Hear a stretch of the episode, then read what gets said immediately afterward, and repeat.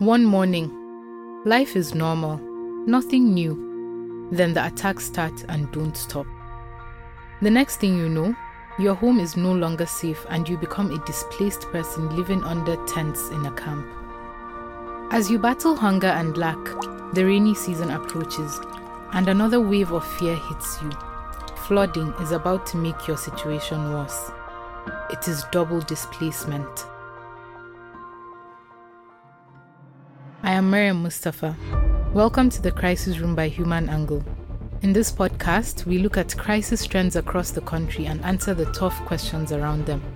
I am here with my colleague Murtala Abdullahi. Thank you, Maryam.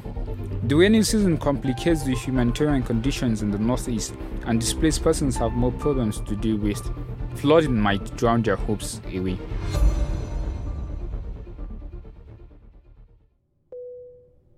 The impact of windstorms and flooding is felt across towns in Borno State.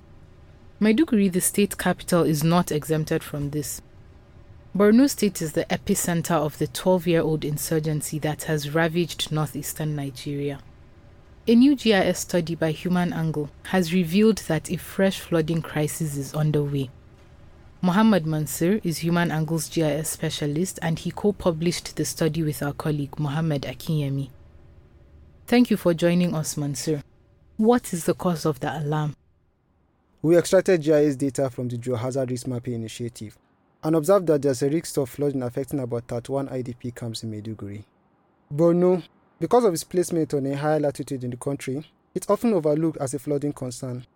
In the 2021 flood outlook prepared by the Nigeria Hydrological Services Agency, the state is not listed in the 27 highly probable flood risk states with no indication of the likelihood of flash floods. But in April 2021, ReliefWeb, a humanitarian information website, published a report that highlighted the cases of flash floods in Borno, putting at least 800 IDP households in jeopardy. This was why we looked into the data. And what the data has shown us is that Maiduguri, especially the IDP camps, is at grave risk, with over 9,500 IDPs vulnerable to flooding in these high risk places. We estimated that overall, at least 17,000 IDPs including those in low risk areas, will suffer the consequences. The flood risk analysis also shows that 52.2 kilometers of the landmass within the Maiduguri area is considered to have low vulnerability to flooding. 76.8 kilometers of the area falls under vulnerable areas, while about 11.5 kilometers is highly vulnerable.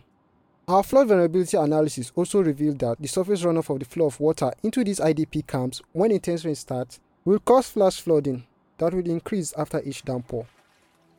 The insurgency, which has displaced millions of people, has also put them at risk of the impact of changing environments. And aside from not being able to access more resources, residents in different internally displaced persons camps are also at the mercy of government authorities who often falter in their responsibilities. Maryam, from the data available, at the base of this helplessness is the flooding that threatens displaced persons in camps.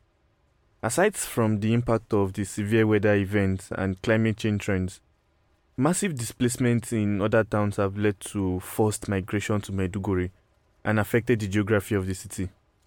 A five year analysis of some of the IDP camps and places around Maiduguri shows that there is growth in physical structures, even around IDP camps. These growths put a strain on the topography of the various areas where the IDP camps are situated, making them more vulnerable to flooding. In some of the locations that were reviewed, the soil area has become more shallow and human structures are slowly replacing natural breakers like trees, which can act as support systems during and against some of these disasters. Despite these assessments, there is little to no effort on the part of the government to either avert these disasters, to make evacuation plans for them, or to prepare the IDPs in case of emergencies.